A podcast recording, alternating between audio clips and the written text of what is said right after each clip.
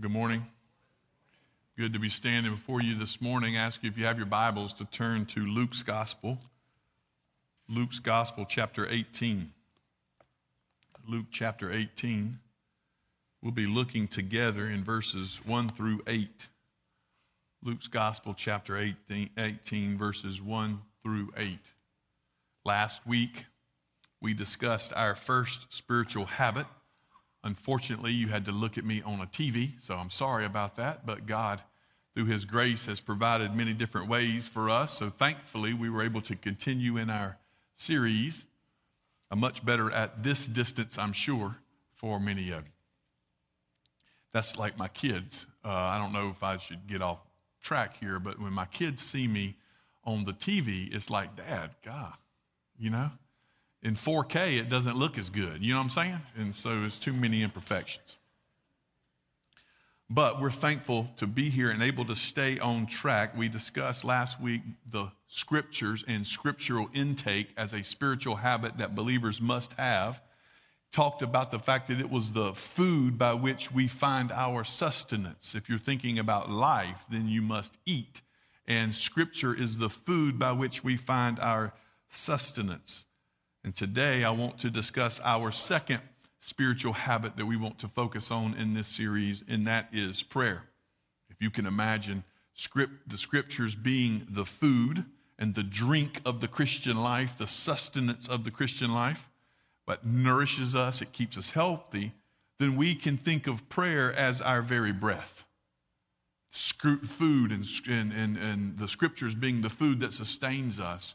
Prayer is the very breath of true Christianity.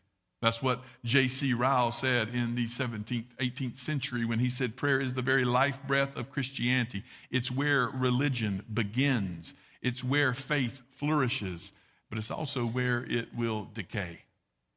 You can look at the health of a believer and a follower of Jesus, and you can determine the health of that believer and their walk with the Lord when you consider their prayer life and where their prayer life is. The Bible's clear that our weak faith sometimes, our disobedience, disobedient hearts, come from a lack of prayer. When Jesus said to his disciples in Matthew 26, Watch and pray that you may not enter into temptation. He was telling them that prayer is what keeps us from decaying into temptation, falling into temptation. Prayer is what sustains us as our very breath. My questions for those that come to me about their walk with the Lord and how they're struggling in their walk or their lack of faith in certain situations, I ask two simple questions usually. Are you reading your Bible? And are you praying? Those are the two that we evaluate in our life as to are we healthy? So, the first thing, if you're struggling in life, are you reading your Bible? Are you praying? The scriptures say, Rejoice always, pray without ceasing, give thanks in all circumstances, for this is the will of God in Christ Jesus for you. Pray without ceasing, the scripture says, for this is God's will. For those of us that are seeking to determine what God's will is in our life, just as we saw last week, God's will is our sanctification. God's will for us is to pray without ceasing. Those two things go together. So many will say, I want to know what God's will for me is. Well, God's will for us is to pray without ceasing. Yet, prayer is just like a classic in literature. Warren Wiersbe says that a classic is a book that everybody has and nobody reads. And it's true. The best research tells us, and I would not want to poll any of you for even uh, this question. The best research says that the average Christian may pray two to three minutes, not in a day, in a week. And the scriptures say God's will for us is to pray without ceasing.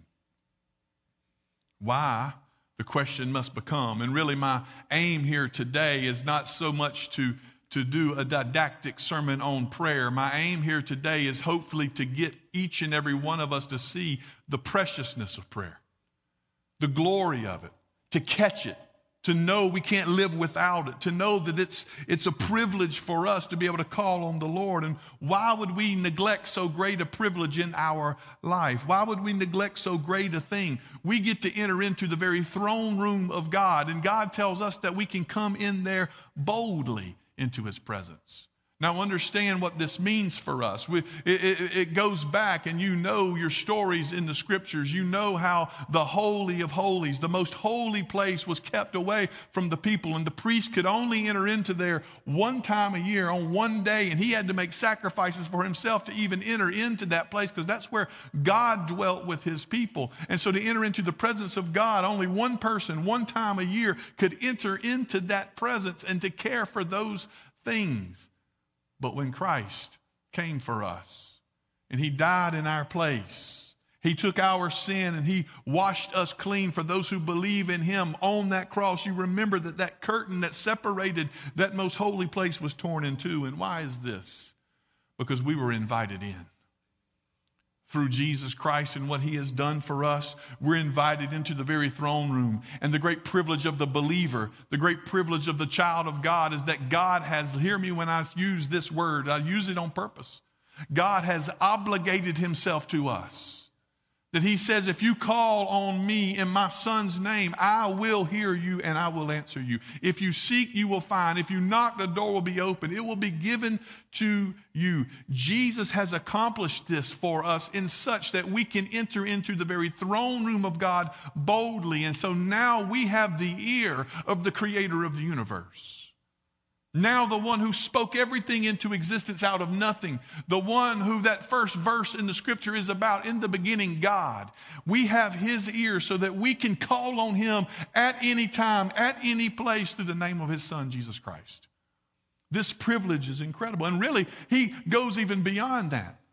We don't need to even put on our best to enter into the throne room. Christ has already put it on for us.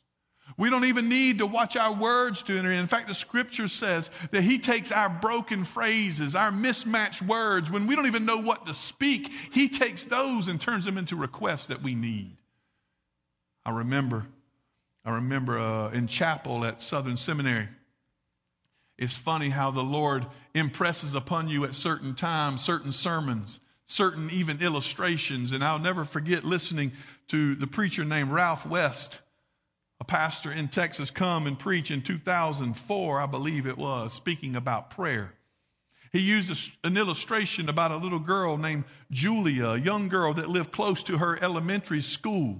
She had a religious mother that taught her how to pray and, and gave her, as he said, the benefits and the blessings of prayer. Her mother told Julia, You ought to pray always, just as the scripture says. Julia would walk to school because she lived close, but she had to go through this wooded trails to get there. And one evening on the way home, she took the wrong trail and found herself lost. She began to wander through, going in circles over and over again. Now, this was before cell phones and Life 360, if you know what I mean. All she remembered at that time that she was lost, all she remembered is that her mom told her to always pray. And so she began to pray, and she prayed like this, Brother West said. She began to pray, and she said, A, B, C, D, E, F, G, H, I, J, K, L, M, N, O, P, Q, R, S, T, U, V, W, X, Y, and Z. And she prayed over and over. Just prayed that same prayer over and over. By this time, a man stepped out of the woods and said, Look, girl, what are you doing? Playing out here in the woods. It's getting late and you should be home. And Julia said, Oh, I'm not playing, I'm praying. The man said, No, I heard you playing. You were reciting your ABCs. And she said, Oh, no, that may have been ABCs to you, but it was prayer to me. And the man said, You were playing, young lady. Julia said, No, I wasn't. You found me, didn't you?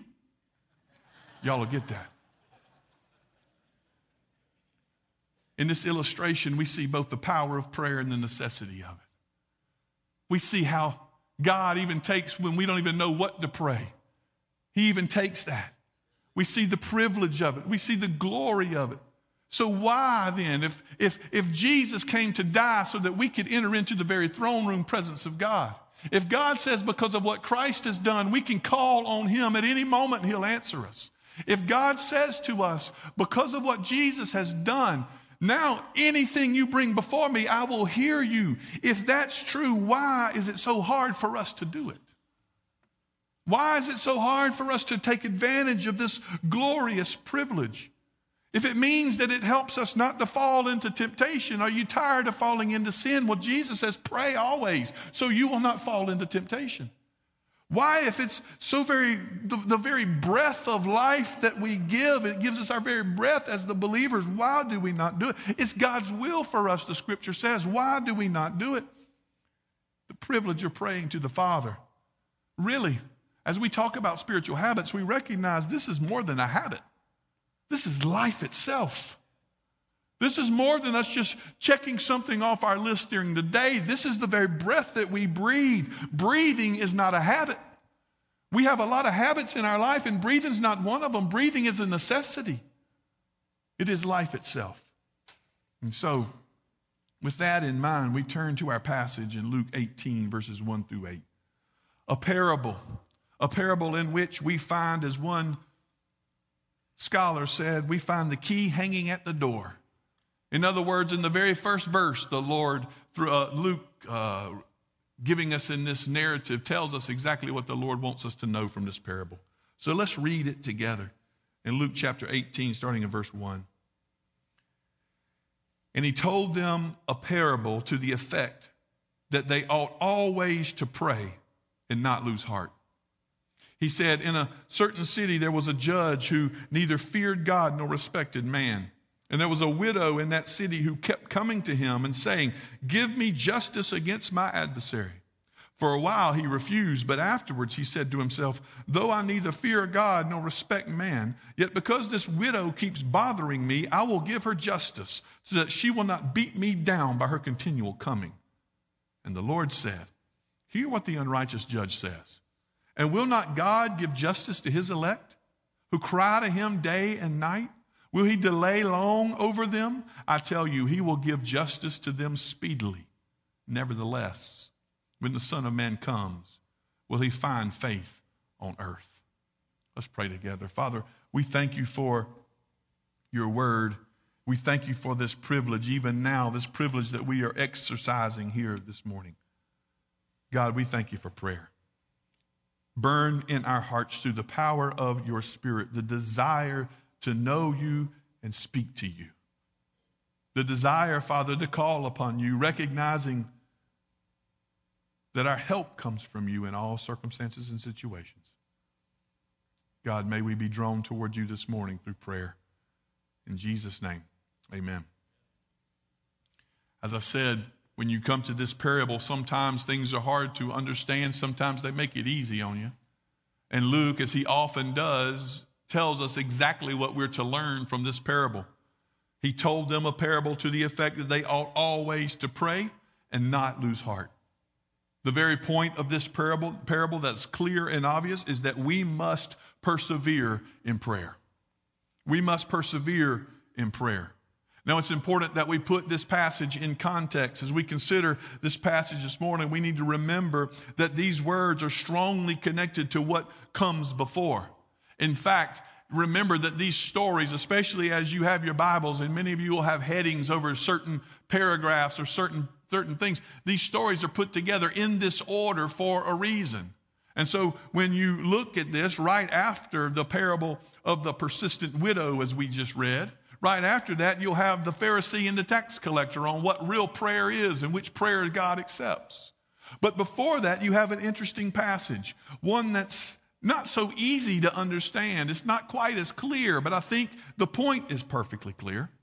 The passage before is about the discussion of the coming of the kingdom or the second coming of Christ, if you will. The passage before is talking about what will it be like when Christ returns. It says several different things. Now, again, there's some difficult things in there. He says, he talks about where the corpse is, the vultures will gather. You know, you have these, these phrases in there. But the passage is clear. When it comes to the second coming of Christ, we don't know when that will be. Jesus even makes it clear that we're not sure when he will come. We don't know where it will be. In other words, where we will be. Excuse me, we don't know where we will be. We don't know what we will be doing or where we will be. So if we don't know when, we don't know where we'll be, we don't know what we will be doing, then how should you prepare for that? It says in this passage that it will be all of a sudden Jesus will come back. You don't know where you may be. You don't know what you will be doing, but it will be all of a sudden Jesus will return. And he also adds something in this passage that's important. When Jesus comes back, there will be judgment. He speaks of Noah in the times of the flood. It will be just like that, he said. He speaks of Sodom and he talks about Lot's wife in that, in that time where the fire came. It will be like that. Remember Lot's wife. Don't look back to this world. Look forward to who Christ is and him coming. He says this, these, these things are true. So when it comes to the second coming, we don't know when it'll be. We don't know what we may be doing. We don't know where we might be when it happens. It will be all of a sudden, but when He comes, it will be serious. And there will be judgment, flood and fire, if you will, as He points back to those things.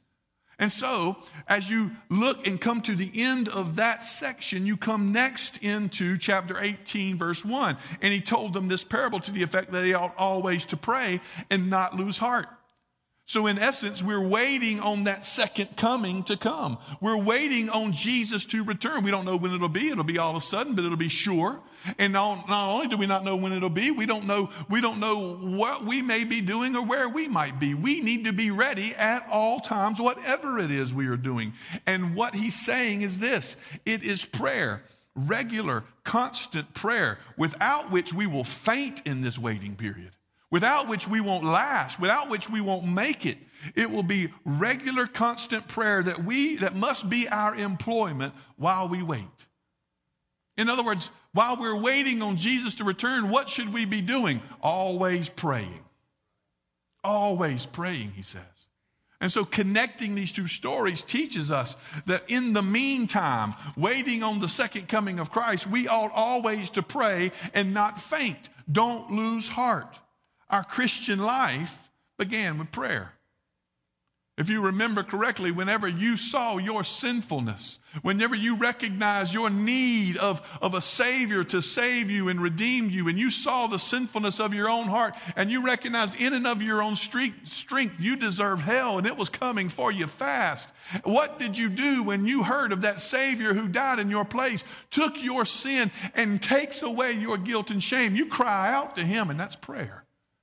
The very first act, the very first sign that your heart has been changed by Christ and that you have seen the necessity of a Savior is that you call out to Him. It's the very first evidence of conversion. But not only that, this is where Christianity flourishes. It keeps us from temptation. It strengthens us in times for boldness. Read through the scriptures. I love it. In Acts chapter 4, after Peter and John had gone to the temple, and they said, as that one was lame there at the temple, silver and gold I do not have, but what I do have I freely give. In the name of Jesus, get up and walk. And they brought him in. They brought him in, and there's Peter and John standing before the very ones who, who condemned Jesus, the very ones who sent him to the cross, Caiaphas and all of his crew. He's standing before them and he says, What I will tell you is there is salvation in no other name than Jesus Christ. No longer denying him to the slave girl by the fire on the night Jesus was betrayed, but now he's proclaiming him to the very ones who could put him to death. And they threatened Peter and they sent him out, right? They threatened Peter and they sent Peter and John back and they said, Don't you ever speak of this again. And they went back and they told all the other disciples who were gathered together. And what did they do? They prayed. And when they prayed, what did they pray for? God, give us more boldness. They didn't pray to remove the danger of Caiaphas and all those who would kill him. They prayed for more boldness in this moment. And so it is for us as believers. What strengthens us are the prayers of the saints that even in difficulty we pray. Even in these tough times we pray. We call upon the Lord. Sometime God saves us out of the great and glorious trials of life in a miraculous way. And sometimes He sustains us. But in the same way, it is prayer that takes us through all of these things. And so we see these great and glorious privileges where Christianity flourishes. It was the first evidence of our conversion. And when we neglect it, our faith decays.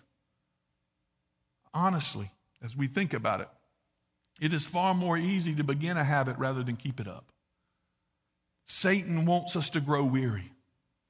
Satan wants us to grow weary. He wants us to not see the treasure that we have in prayer. He wants us to faint, if you will.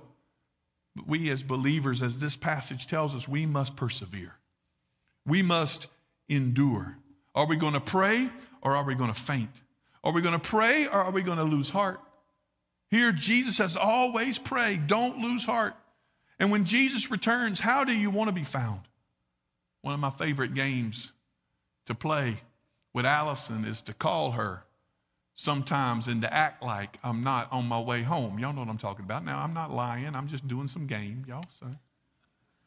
And we'll be talking on the phone about our day and talking about things, and we'll talk for whatever long period of time. And then I get home and I keep talking, and then I open up the door quietly and I walk in, and there she is on the phone, and there I am standing right there on the phone with her. Y'all know what I'm talking about.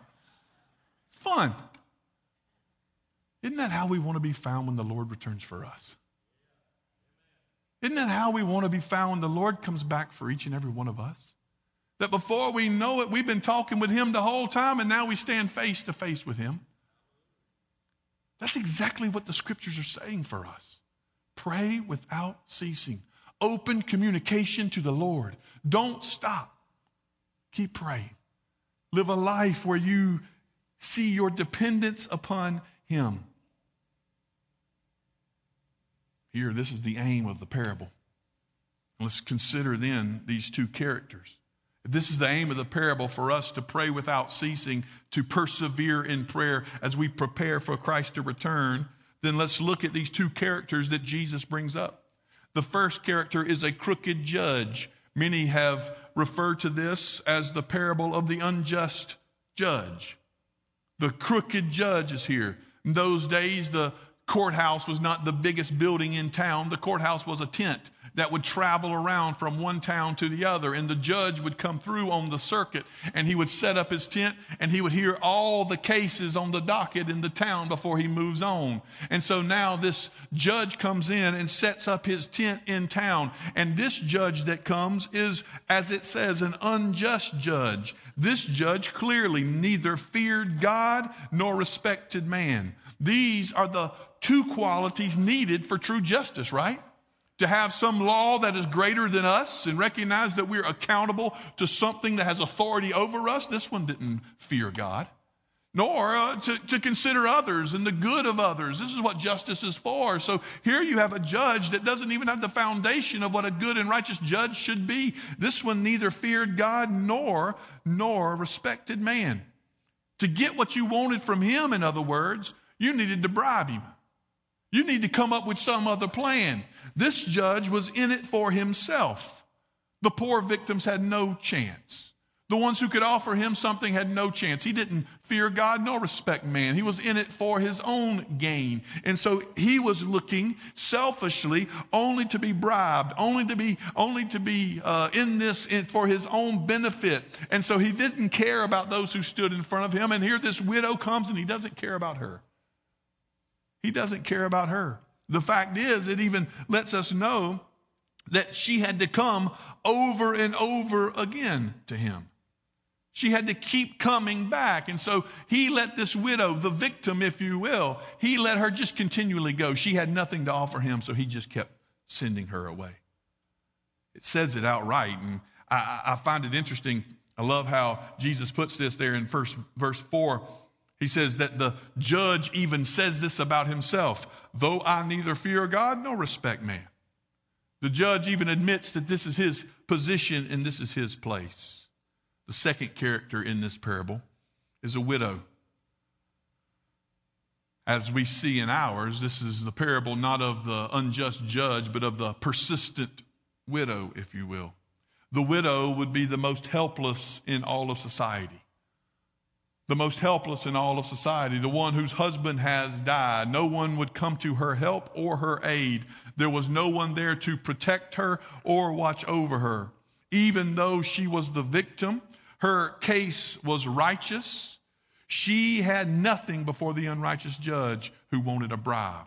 She had nothing she could bring. She had nothing she could offer. She was simply coming on the own merit of her case, and the judge kept turning her away because he was unrighteous, selfish in his acts. All she had, the only thing she had, was her persistence. The only thing she had was the tactic by which she would go after this, and she came again and again. The only thing she had was her persistence, and she wasn't scared to use it.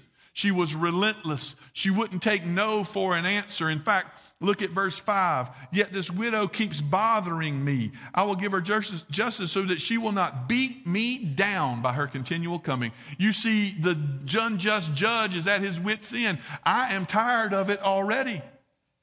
She's bothering me. She's beating me down. Some of y'all may know this lady. And so she keeps coming in this way. She's bothering me. She's beating me down, and I can't take it anymore. So you see that the judge rules in her favor because of her persistence. But I want you to know as we look at these two characters the unjust judge who neither feared God nor respected man, or the widow who was unprotected and had no one to look out for her we need to recognize that this parable, the characters in this parable, are set up to us as a contrast, not a parallel. In other words, God is nothing like this judge. He's contrast, contrasting to him. God is just. He is fair in all things. He is righteous. God always does what is right. He does not do what is wrong. God is not looking necessarily for the self interest of himself. He's looking for the glorious good of all people in that His glory reigns supreme. God is just in these things. God is not just just, He's loving as well. He knows His people and He loves them. In fact, the scriptures say that these are His elect. If you go to Ephesians chapter 1, what does it say about God's elect? In love, He chose them. That this is a love relationship with His people. So God loves His children. In other words, we never bother Him. We never, we never bother him or beat him down. We are his children that he loves and cares for. This is the point of the parable. Not only is he just and loving, but he knows exactly what we need. He's wise. Even when we ask for the wrong thing, he will give us what we need. He gives us what we need even when we need it. Look at what he says. He says, Hear what the unrighteous judge says. And will not God give justice to his elect who cry to him day and night? Will he delay long over them? I tell you, he will give justice to them speedily, he says. God is not concerned ultimately about our timetable here. That's not what this means. God is not in a rush for us. What it means is when he says he will give us justice speedily, it means he will give it to us exactly when we need it, exactly what we need. He will give it to us when no earlier than the right time and no later than the right time. Speedily it will come to us. So he says, pray and don't lose heart. Hear what the unrighteous just says. And will not God give justice to his elect who cry to him day and night? God is nothing like the unjust judge in this. God is just and He is loving and He loves you and cares for you. He wants to hear from you. You cannot bother Him. You cannot put Him in a place where He feels like He's being beat down. God is ready to hear from His people and He is wise to give us exactly what we need. Pray day and night, it says. This should encourage us, right? It should encourage us to prayer. He's the opposite of the unjust judge. He gives what we need when we need it. It should encourage us to go to Him. Sometimes we see celebrities and sometimes we see people in, in higher positions than us and we see them out and about and we, we have this fear. We don't want to bother them. We don't want to step into their presence and bother them. Their time is precious. Well, there's no one who has more precious time than Jesus Christ Himself.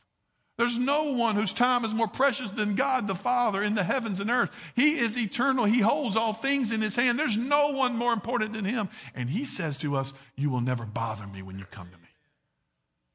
You will never bother me. And he's always, for his own glory, looking out for our best interest, giving us exactly what we need when we need it. But also here, we're not like the widow either. We're not like the widow in this story either. We are his children. We're not left defenseless. We're not vulnerable in this part, in this place. We're not vulnerable. We're protected.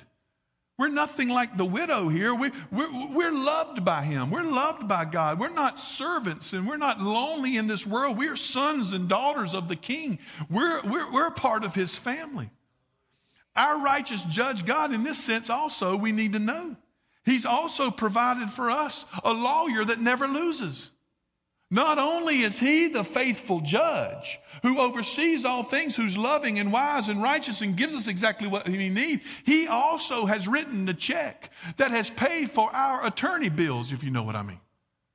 Because he has sent his son, the great mediator, to mediate on our behalf. And now the very occupation of the son is to sit on the throne and say, That one is mine. He is covered, and our lawyer bills have been paid. For he he argues on our behalf because of his own righteousness.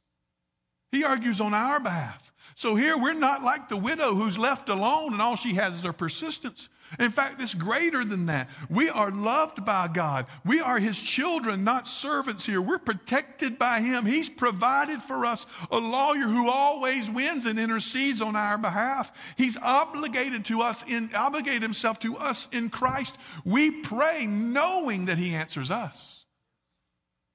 We pray knowing that He will hear us.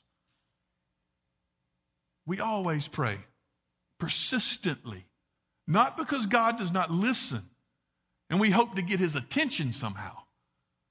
We always pray consistently, persistently, because He's always listening.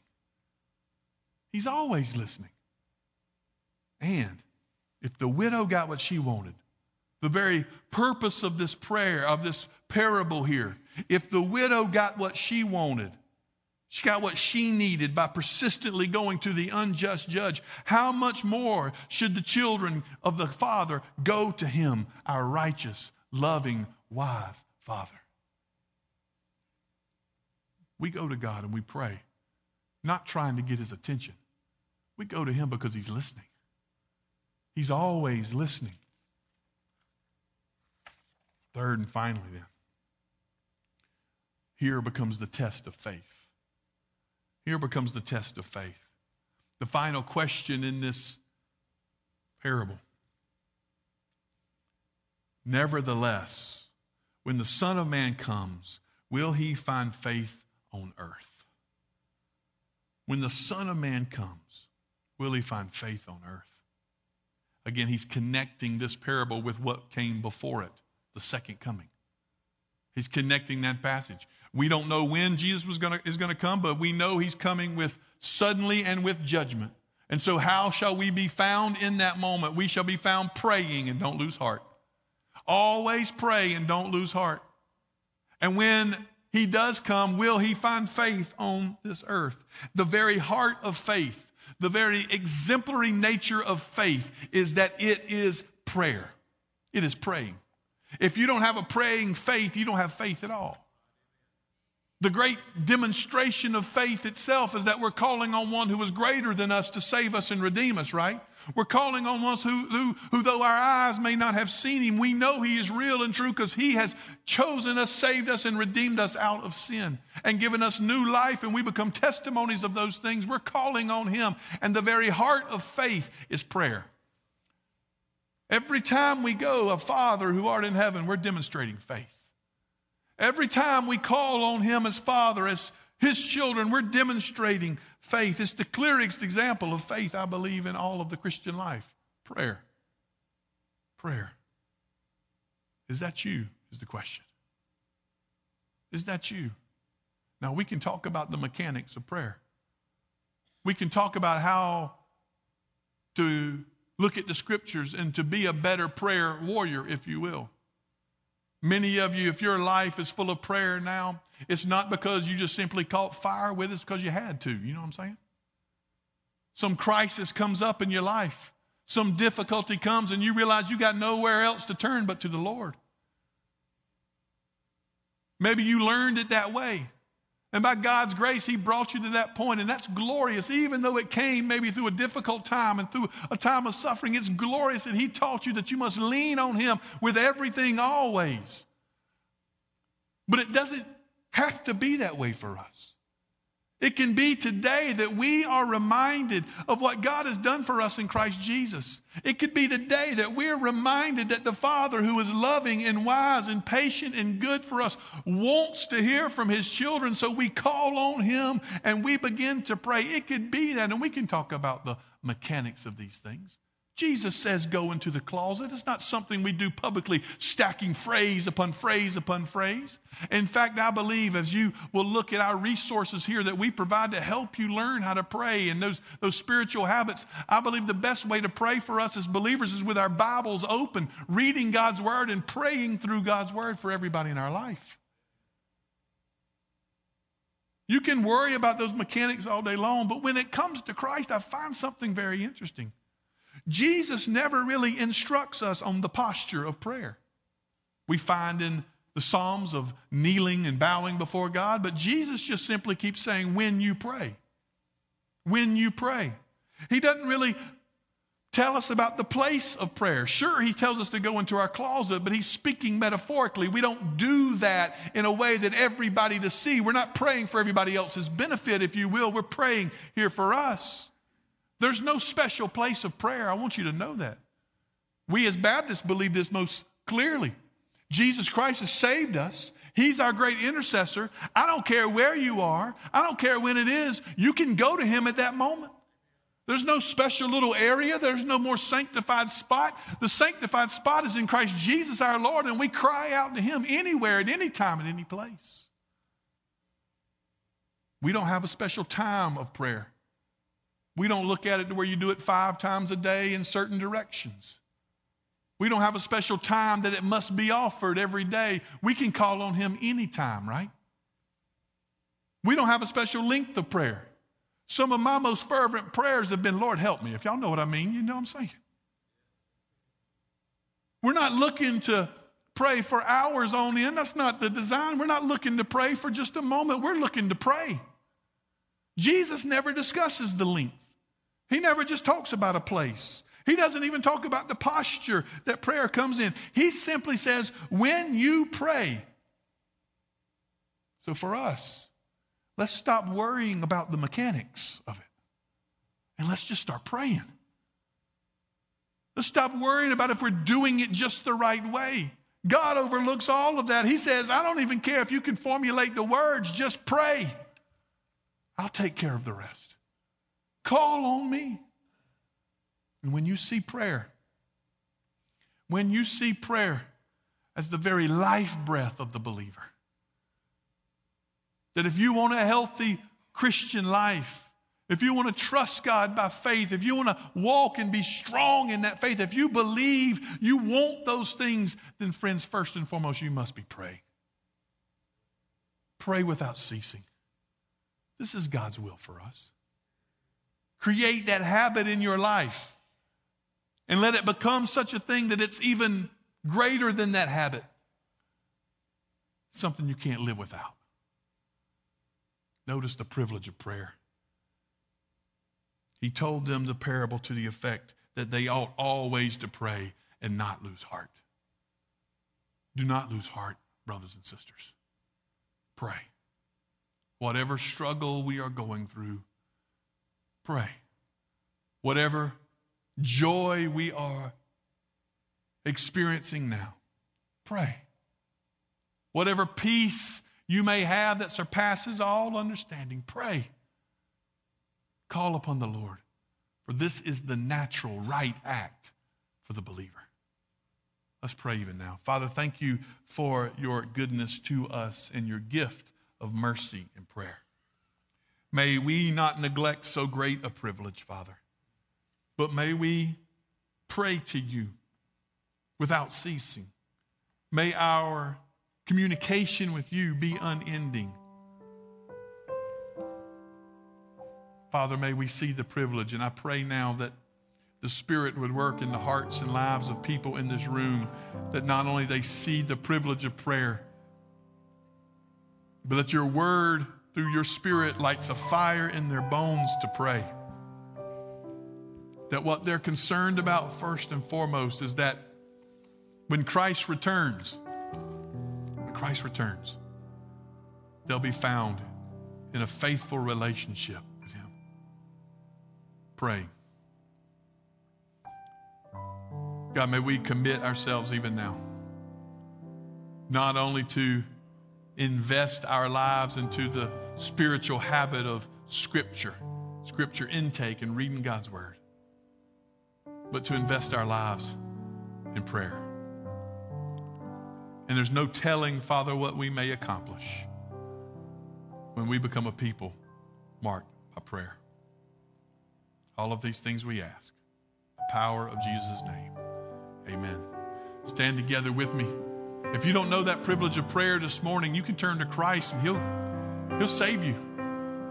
And He'll give you that privilege to call on the Lord and He'll hear you. If you want to join us, be a part of our church, we'll be standing here. God has been good to us in giving us the gift of His Son. Let us sing together.